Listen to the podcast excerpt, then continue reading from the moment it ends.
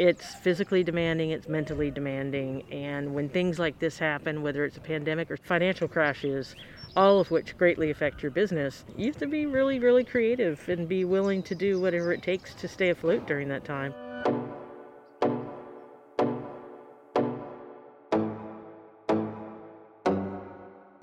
This is Still Here, a podcast from WFAE that asks, What does resiliency look and feel like to you?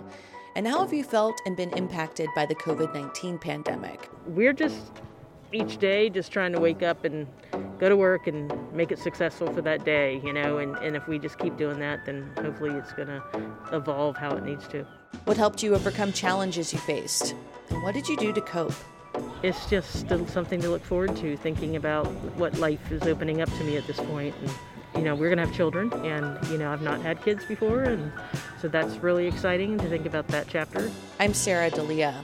In today's story, we hear from a Charlotte restaurant owner about the loss of closing her business after over 30 years and the personal gains in love and family.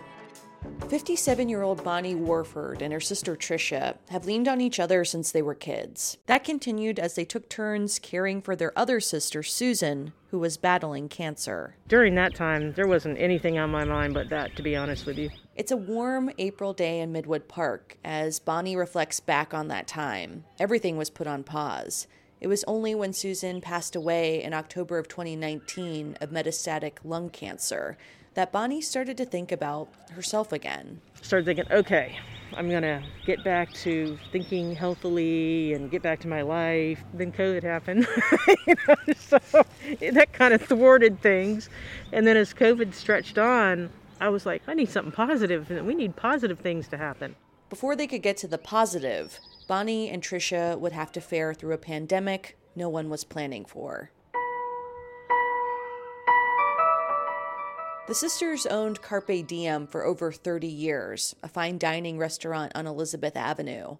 Tricia loved the kitchen side of things, and Bonnie was drawn to the front of the house. I implicitly trust her, so that was never a worry, which is really nice. And, you know, just you always know someone's got your back. They continued to have each other's backs when the restaurant closed in March of 2020, and while their chef and longtime staff members left.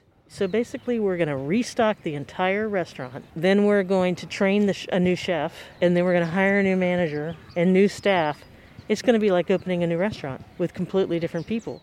The restaurant had no outdoor seating, and takeout ordering was a challenge. Honestly, fine dining doesn't translate well to takeout. Who wants to get a filet, medium rare, get it home, and by the time they get it home, it's medium well, or you know, it's cold. It's just too expensive of food they decided it made more sense to pay out the rest of their lease than to reopen. So that's what we did. We just decided I'd rather lose money than work hard to lose money. So we just paid rent for those seven months. Financially, it was the right decision. Emotionally, she says, it was a weird way to say goodbye. She had figured when they were ready to retire, they'd be selling the business, not closing because of a global pandemic. Even under normal circumstances, running a restaurant is not for the faint of heart. You need endurance, Bonnie says. You need to be resourceful and resilient in good times and in bad.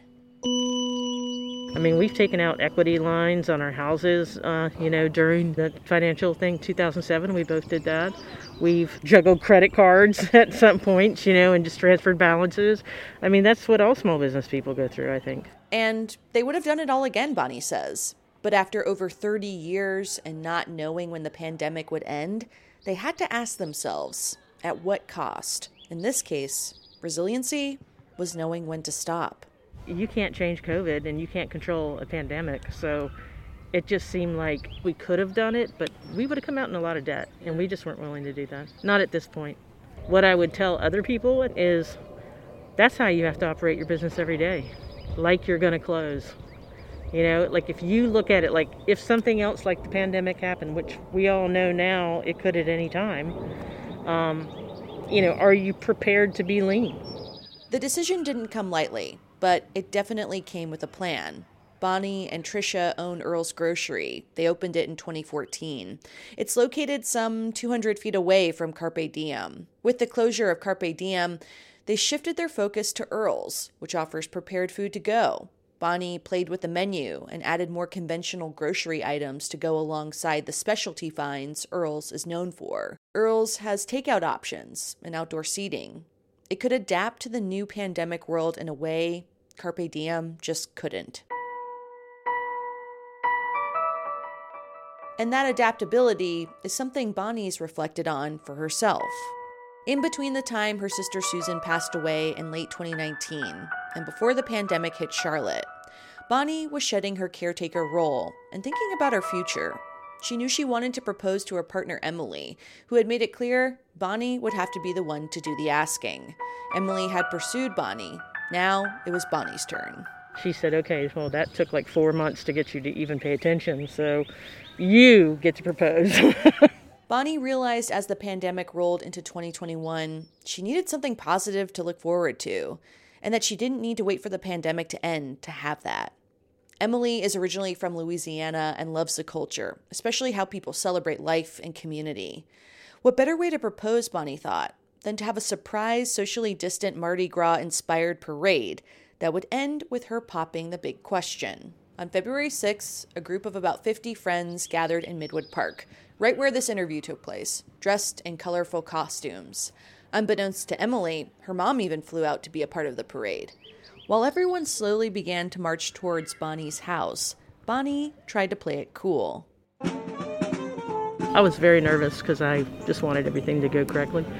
And I heard the band, like in the faint distance. Of course, she hadn't heard it at this point because she wasn't looking for it.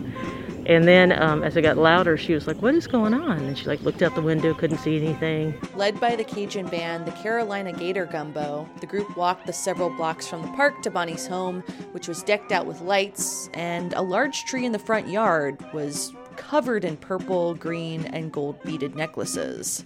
And then she went to the front door and she was like, "Oh, there's a parade coming down the street. Come outside." She thought that it was just somebody else in the neighborhood who loved Mardi Gras. So she just started dancing in the front yard and was completely oblivious. and I was standing behind her just laughing honestly and just knowing what was about to happen. And then everybody kind of came up and they stopped in front of the house. She was like, "Oh, I think I know that guy." And I was like, "I think you know everybody who's here." In a video from one of their friends, the group stops in front of their home and you can see Emily starts to realize something's up. Looking at the crowd, then Emily, Bonnie says, They're here to celebrate our love. And I'll spend the rest of my life And those cheers are definitely happy ones. Near the big beaded Mardi Gras tree, the couple hug. Emily says yes, the music starts back up, and the party continues. I did ask Emily after I did, I said, normally a proposal would be so intimate, like for having it in front of so many people. She said, no, it was perfect. Like, I can't, it was so me, like just everything I love about, you know, Mardi Gras and, and friends and family. And said it was kind of perfect.